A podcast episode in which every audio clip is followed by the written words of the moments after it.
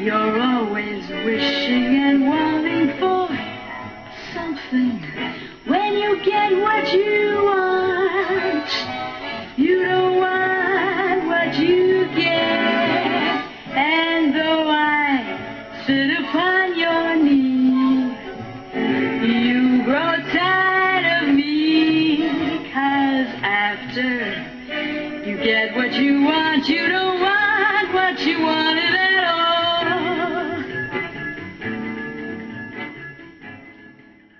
Merhabalar, İncelen Kültür'e hoş geldiniz. Ben Mesut Varlık. Ben Gökhan Aslan. Bu haftada Marilyn Monroe e, ile giriş yaptık. E, After you get what you want, you don't want it dedi. E, çünkü geçtiğimiz haftadan devam ile e, psikokültürel analiz alt başlıklı e, yayın dünyamıza yeni giriş yapan Suret adlı dergi üzerine yayın kurulu üyesi Özgür Öğütçen ile konuşmaya devam ediyor olacağız. Özgür Bey tekrar hoş geldiniz. Merhaba, hoş bulduk. Ee, geçtiğimiz hafta nerede kalmıştık Gökhan? Ee, Anlat. Yine Marilyn Monroe'dan bahsediyorduk. Ee, ve e, onun psikanalize olan ilgisinden. e, aslında sandığımız gibi Ve sadece başladık. bir aptal sarışın olmadığından biraz da. O Ki bağlamda sonradan sarışın. ki Bir de. hele bir de onu da düşünürsek. E, şey psikanaliz bağlamında da düşündüğümüzde kendisinin intiharının e, psikanalizin bir tür başarısızlığı mı olduğu. Ve e, eğer öyleyse de bu, başarısızlıktan ne pay almıştır, ne öğrenmiştir psikanaliz. Bunu nasıl açıklarız diye düşünüyorduk en son. Ö- önce biraz da Marilyn Monroe'nun psikanalizle bağını anlatayım isterseniz. Annesi ve anneannesinde ağır ruhsal sorunlar var Marilyn Monroe'nun. Hem anneannesi hem annesi sık sık psikiyatrik hastanelere yatıp yatıp çıkıyorlar. Uzun sürelerle orada kalıyorlar. Ve kendisinin de en büyük endişelerinden birisi bir gün onlar gibi delirmek. Ve bunu engellemek için psikanalizi bir tür tedavi yöntemi olarak görüyor aynı zamanda. O, o, o, o delirmeden sakınabilmek için. Delirmemek için psikanalize kaçıyor. Bir evet, anlamda. Evet yani psikanalizi bir tür araç olarak görüyor kendisini anlamakta. Sizin de dediğiniz gibi hiç aptal birisi değil tabii. Bütün bunlara ilgisi var okuyor ve şey gibi daha çok entelektüel olmak istiyor. Evet. Biliyorsunuz Arthur Miller'la evleniyor daha sonra. O da ünlü bir entelektüel o zamanlar için. Ve e, o oradaki şeyi arzusu o erkeklerin bakışında bir tür entelektüel figür olmak, onların istediği şey olmak aynı zamanda. Şimdi psikanaliz, psikanalizin başarısızlığı mıydı diye dönecek olursak kabul edebiliriz. Evet bir, bir tür başarısızlığıydı. Ama bu başarısızlık sadece bir vakanın başarısızlığı değil ya da bir tane analistin başarısızlığı değil. Psikanaliz bildiğiniz gibi Viyana'da doğdu. Freud Viyana'daydı. Ölümüne çok yakın zamana kadar Nazilerden kaçtığı son 1-2 yıla kadar Viyana'da yaşadı. Aynı evde oturdu hatta. Daha sonra Freud ve kızı Fransa'ya oradan da İngiltere'ye geçiyorlar ve analistlerin pek çoğu da İngiltere'ye ve Amerika'ya gidiyorlar. Amerika'da psikanalizin farklı bir seyri, farklı bir macerası oluyor. Buna bu, bu çok eleştirilen bir şey tabii. Bir sürü açıdan. Amerika'da psikanaliz nasıl ilerliyor, neye dönüşüyor? Öncelikle şunu yapmaya çalışıyorlar. Psikanalizi üniversiteye sokmak istiyorlar. Saygınlığını artırmak, akademize etmek. Ama tabii her şeyin bir bedeli var. Oraya girince, o dilin içine girince, o topluma uyarlanmaya çalışınca Ve o kurumsallaşma o hali. kurumsallaşma haliyle birlikte psikanalizin sahip olduğu o radikal potansiyel bir anlamda uyuma yönelik çabanın altında yok oluyor. Bir anlamda. Tabii tamamıyla haksızlık etmek de istemem. Hani bütün Amerikan psikanalitik pratiğini 50-60 yıllık, 70 yıllık bütün çabaları görmemek de mümkün değil. Belki e, Marilyn Monroe'nun psikanalisti de öyleydi. Bir yerde sıkıştı. Çünkü şu zor bir şey kabul edin ki çok zengin birisi, çok ünlü birisi ve çok güzel bir kadın. Bununla bir odada durmak bile bir sürü erkek için ya da bir sürü kadın için zor olabilir. Psikanaliz bir de çok yakın bir şey aynı zamanda. Belli bir günde, belli bir saatte, belli aynı yerde yıllarca yapılan bir şey. Değil mi? O dolayısıyla yöntemdeki bir sorunu da gördü. O yöntemi de dönüştürmek istediği analisti. Ama bu mümkün olmadı belli nedenlerle. Evet bu bir başarısızlık. Ama bu başarısızlığı daha büyük bağlama koyduğumuzda, daha büyük bir bağlamda düşündüğümüzde bu, bu aynı zamanda Amerikan toplumunun başarısızlığı. Bu Amerika'nın psikanalizin o, o radikal, yıkıcı, farklılaştırıcı nüvesiyle karşılaştığında yaşadığı şey. Bu, bu, bu oraya uymadı bir şekilde. Bu büyük bir tartışma çünkü. Niye Amerika'da psikanaliz ego psikolojisine dönüştü? Niye ben doğrudan konuşan özne daha önemli hale geldi? Niye öbürüne yer yoktu orada? Niye psikanalizin sahip olduğu o yaratıcı potansiyel bir anlamda o orada sönümlendi, o sürecin içinde yok olup gitti? Bu bir, büyük bir tartışma. Ama işte psikanalistler hep şunu yapma becerisindeler. O, o yüzden de psikanaliz bitmiyor. Süren bir pratik. Psikanalistler dönüp kendi hatalarına bakmak istiyorlar. Ya burada bir hata oldu, bir yanlışlık oldu, bir çıkmaz oluştu. Bu, bu bunu bunu anlamamız gerek ne olduğunu diye. Dönüp kendisini e, sürekli olarak yenileyen ve e, şey yapan bir e, disiplin olarak bugüne kadar e, ciddi bir literatürle aslında diğer e, sosyal bilimleri de vesaireyi e, etkilemeye devam ediyor. Özellikle eleştirel teoriyle mesela evet. kurabileceği ilişki. Hı hı. Ee, yine Merve Morrow bağlamında şey e, e, uygulamada psikanalizin e, belli bir sınıfa e, hizmet ediyor olması diyeyim gibi bir durum söz konusu. Yani özellikle bir ünlü, bir şöhretli bağlamında düşündüğümüzde bu aynı zamanda psikanalizi şöhretlendiriyor da. Aynı zamanda psikanalisti de şöhretlendiriyor. Hı hı.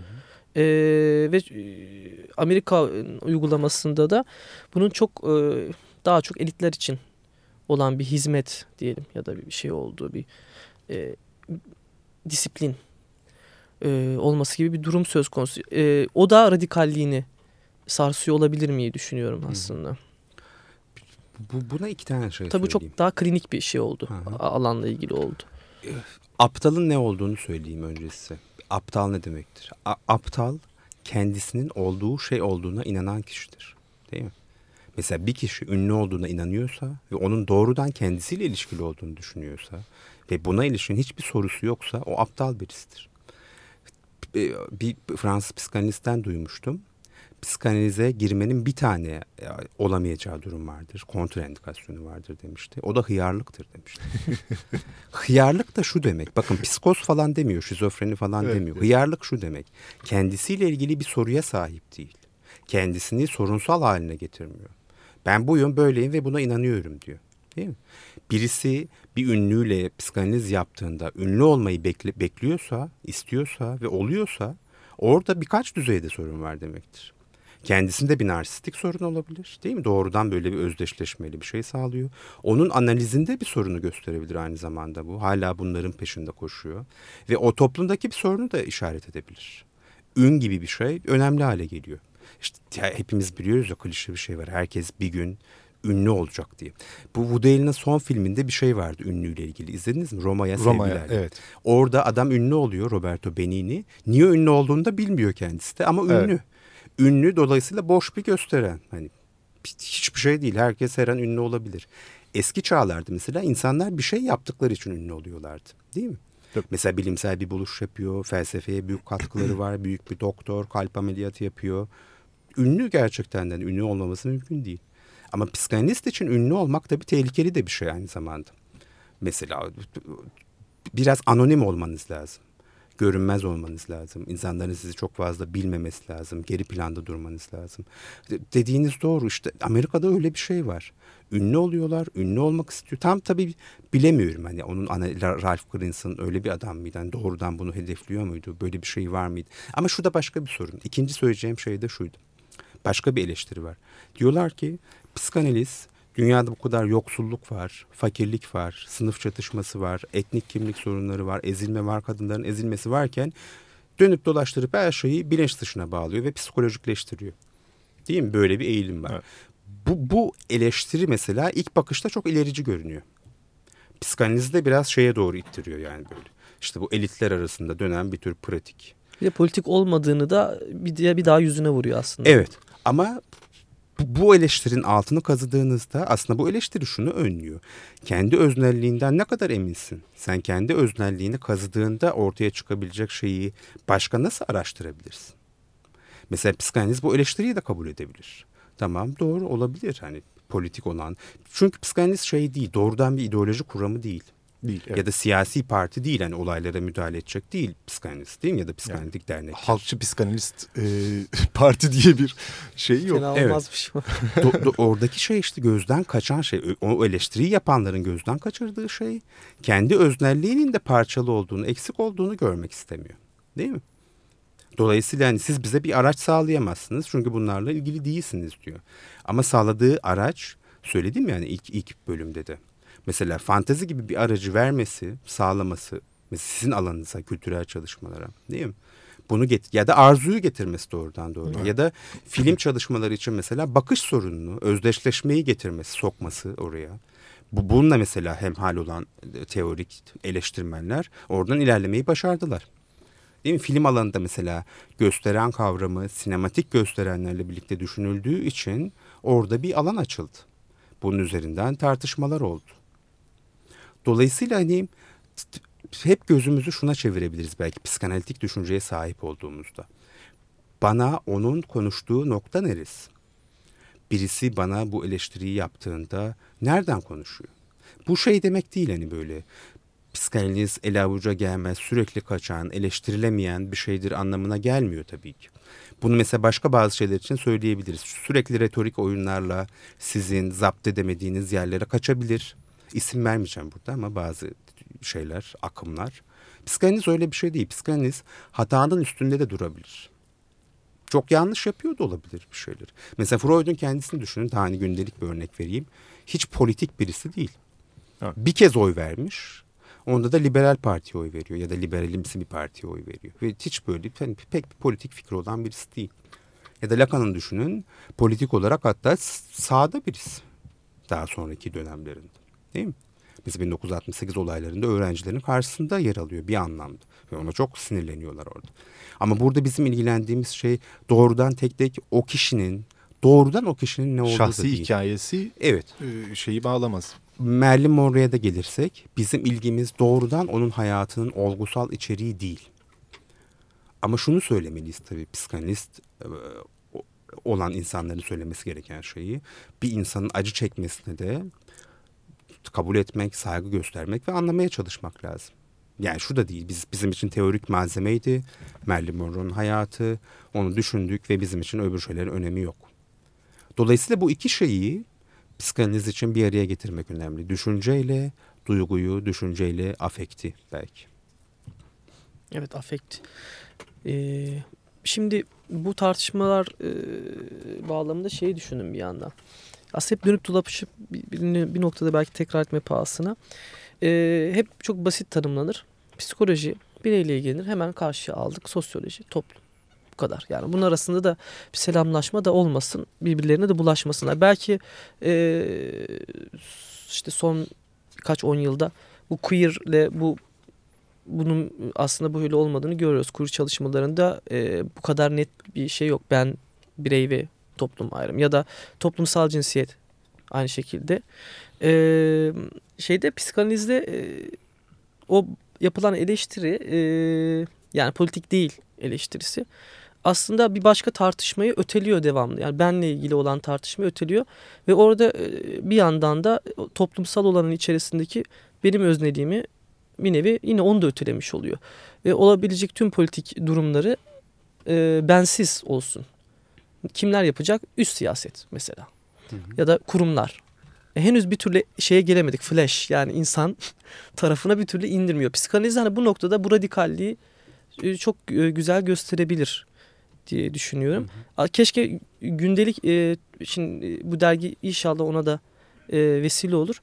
E, gündelik Türkiye'deki siyasi tartışmalar e, bağlamında da psikanalizin e, şey yapıldığı, yer edildiği iyi makaleler kim yani olursa çok hayırlı olacaktır herhalde. Hı hı. Yani diyelim ki bugünkü cami tartışması Çamlıca ya da Ya illa bu aktüel olmak zorunda değil ama hani bunları da gördüğümüz zaman tam da aslında e, bu derginin psikanalizin bir geldiği noktada Türkiye'de bir, bir noktaya geldiği için bu dergi hasıl oldu dedik.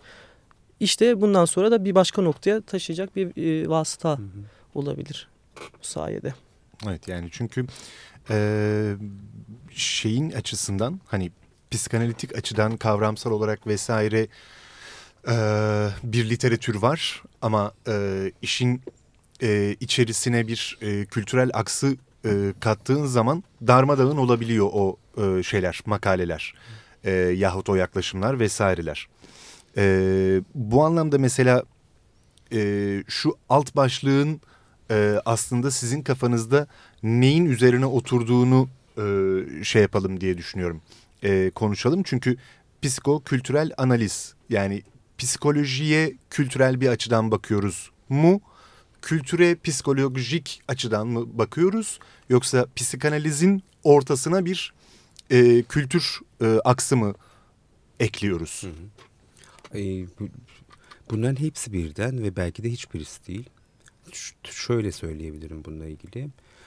Öncelikle baktığımız yer bir öznenin bilinç dışı. Sıfır düzeyi bu iş. Değil mi? Ama sonra ikinci düzeyde şunu şunu hesaba katmak zorundayız. Öznenin bilinç dışı o benim dışarısı diye söylediğim şeyden bağımsız değil. Bu dışarısının içine ideoloji, kültür, din, cinsiyet tamamını katabilirsiniz. Üçüncü düzey bunların karşılıklı birbirini belirlemesi belki. İkisinin arasında da bir tür belirlenim Etkileşim olması. alanı. Ve dördüncü düzeyde de belki e, her ikisinin de ayrı birer disiplin olarak ya da ayrı birer alan diyelim olarak ortaya çıkması. İşte bizim yapmaya çalıştığımız, çalışacağımız şey bütün bunların içinden geçen bir şey yapabilmek. Doğrudan bir tür karşılaşma nasıl olabilir onu düşünmek. Mesela iki farklı disiplinin bir olaya yaklaşması nasıl olabilir yaklaşımı ve iki farklı disiplin kavramları çatıştığında, çarpıştığında, ittifak kurduğunda, birbirine muhalefet ettiğinde oradan ne çıkabilir? Onları görmek. Sizin dediğiniz gibi belki bazen doğrudan bir filmin çözümlemesini psikanalitik olarak yapmak. Ama bu, burada şöyle bir tehlike var tabii genelde yapılan şey. Mesela bir film üzerine konuşurken doğrudan onun içinde bir takım psikanalitik kavramları teşhis etmeye yönelebiliyor insanlar. Evet o çok sıkıcı bir hale doğrusu gelmeye başladı. O bir tür yani böyle- şablonlar halinde. Evet. O bir tür avcılığa dönüşüyor. Bak işte burada penis var. Orada kastrasyon var. Orada beriki var, diğeri var diye. Risalesi kılavuzu bile çıkabilir o zaman bunun bir Tabii, sürü Yani, iyice yani. evet. O Şablonu gelebilir. oturt. e, Bak bu işte idini gösteriyor. Bu süper egosunu gösteriyor. Bu bilmem ne falan Çok filan. şükür bitti. analiz ettik gidelim. Hah yani. Ama hani, ben işte şu, şuna taraftarım ya da bu dergide de kısmen. Ee, tam da bir şeyin gösterilemediği yeri ele geçirmek, or- oraya doğru ulaşabilmek nasıl olabilir? Yani tam da onun başarısızlığının başladığı yerden itibaren nasıl konuşulabilir? Değil mi? Bu da doğrudan doğruya ideoloji demek zaten. İdeolojiyi şöyle algılamak lazım herhalde. Bir şey ideolojik olduğunda onun ideolojik olduğunu fark edemeyiz. Onun içinde oluruz, onun içinden konuşuruz zaten. Onun dışarısını görmek mümkün olmaz.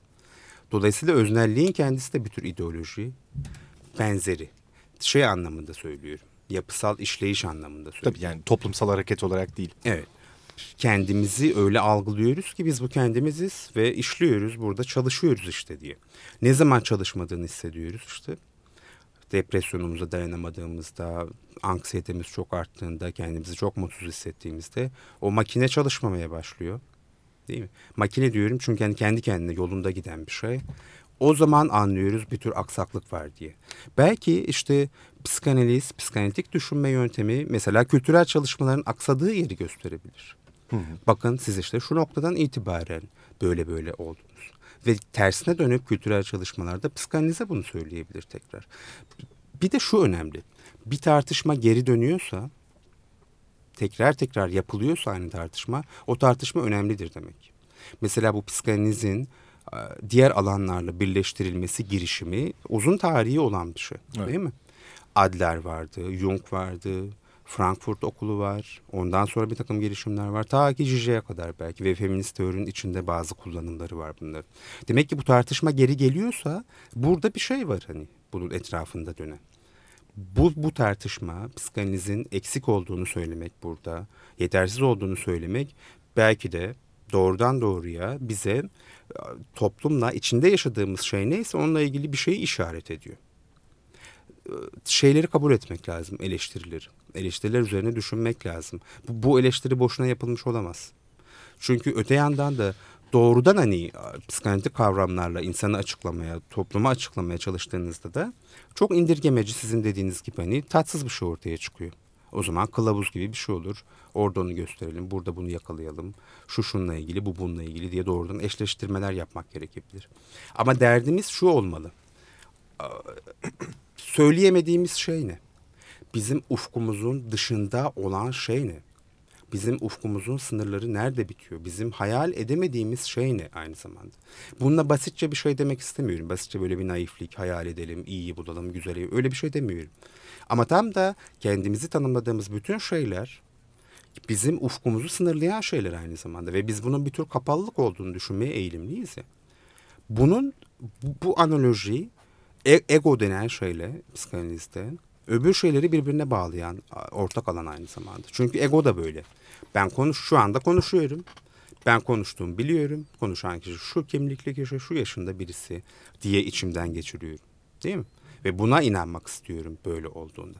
Psikanaliz işte bu düşünceyi sarstı. Üçlü bir dizgiye yerleştirilir psikanaliz. Mesela Kepler evrenin e, merkezinde dünyanın olmadığını gösterdi. Darwin insanın hayvandan farklı olmadığını gösterdi. Freud da insanın bilinç dışı diye bir şey tarafından motive edilebileceğini gösterdi. Üç tane darbe belki insana olan. Evet resmen darbe ben de onu düşündüm. Aslında bu anlamıyla hani e, dışarıdan e, baktığımızda dergi boyunca da e, farklı makalelerde dönüp dönüp söylenen o e, geri dönen e, vaktiyle bastırılandır e, şeyi psikanalitik e, yaklaşımı e, nın yani bu cümlenin ta kendisi aslında psikanaliz için söylenebilir. Çünkü dönem dönem e, psikanalizin sürekli bir geri dönüşünü görüyoruz. Çünkü sürekli olarak e, işte farklı disiplinler, farklı e, ideolojik yaklaşımlar vesaireler tarafından bastırılıyor hı psikanaliz. Hı. E, doğru. Bu, bu iyi oldu bunu söylediğiniz. Elizabeth Rudinesco diye Fransız bir psikanalist tarihçisi var. Ünlü birisi, biyografi yazarı aynı zamanda. O bir ülkede psikanalizin yerleşebilmesi için birkaç şart olduğunu söylüyordu gelişebilmesi için. Hmm. Mesela bir tanesi psikiyatri pratiğinin uzun süreye dayanması. Psikiyatrinin olması öncelikle. Bu, bu Türkiye'de yüzyılı aştı. Bir klinik gelenek klinik gerekiyor evet. yani. Onun dışında gündelik söylem içinde ruhsal hastalıkların dini veya böyle mistik bir şey gibi görülmeyip bir tür bilimsel mevzu gibi algılanması. Bu ikinci düzeyi. Üçüncü düzeyi de otoriter ya da totaliter bir rejim olmaması. Garip bir tesadüf. Türkiye'de yani son 10 yılda psikanaliz yükseldi. İlk ikisi tamam da üçüncüsü ne yapacağız işte onu üçüncüsü bilmiyorum. Üçüncüsü de bir ferahlama oldu bir noktada. bir şey oldu evet. bir şey, bir şey oldu. oldu. Çünkü hani düşünseniz hani biraz gündelik politik şeye dönersek. Hani hükümeti savunuyor falan değilim asla ama önceden cinayet işleniyordu. Doğrudan insanları öldürüyorlardı. Değil mi? Kim olduğu belli. Hani bir kısmı hapiste hapiste şu anda. Şimdi yine öyle bir şey var. Yine öyle eğilimler var. Yani şey demiyorum insanları öldürüyorlar demiyorum. Yani bir tür otoriterleşme eğilimi var. Ama bir alan açıldı herhalde. Evet o anlamda Evet, Değil mi? Evet. Yani şey anlamayın yanlış anlamayın. Yani hükümeti savunuyorum Hı-hı. öbürünü berikini şey öyle bir şey demek istemiyorum. Ama şeyi bu semptomdan bakıyorum yani. Ya bu, bu hani bunu yazmışlar psikanaliz için ve psikanaliz gerçekten son 10 yılda açıldı önü. Evet. Tabii ki evveliyatı var, öncesi var, bir hazırlığı vardı bunun. Ama sonradan böyle bir şey gelişmeye başladı. Demek ki bunlarla da ilişkili bir şey yani var. Bir baskının kalktığı yerde Belki diğer baskı gelecek belki göreceğiz. Başka evet, bir baskı unsuru sonuçta ama bir alan açılıyor orada yani işte. yerine bir baskı gelecekse bile arada bir bir süre geçecek. O sürede yani ya da biz o süreyi görüyoruz şu an. Orada belki bir rahatlık bir evet. ya da bir açılım alan açılabiliyor. Ya bir an için gördüğümüz ne yazık ki gördüğümüz bir diğer sürede e, süremizin Süremiz. bitmiş e, olması. Yine bitirdik. e, ve biz hala e, sizin makalenize e, giriş yapmadık. Ee, sizin Marilyn Monroe yoktur üzerine çizerek e, başlıklı bir şeyiniz var, e, makaleniz var. E, Allah kısmet ederse önümüzdeki evet, hafta e, bir Marilyn Monroe var mıdır yok mudur onu konuşalım. E, Özgür Bey tekrar e, katıldığınız için teşekkür ederiz. Ben teşekkür ederim. E, Psikokültürel Analiz alt başlıklı yeni e, Suret dergisinin ilk e, sayısı üzerine ikinci haftamızın da sonuna geldik. Önümüzdeki hafta yeniden Suret e, dergisi üzerinden konuşmaya devam edeceğiz. E, iyi günler. İyi günler.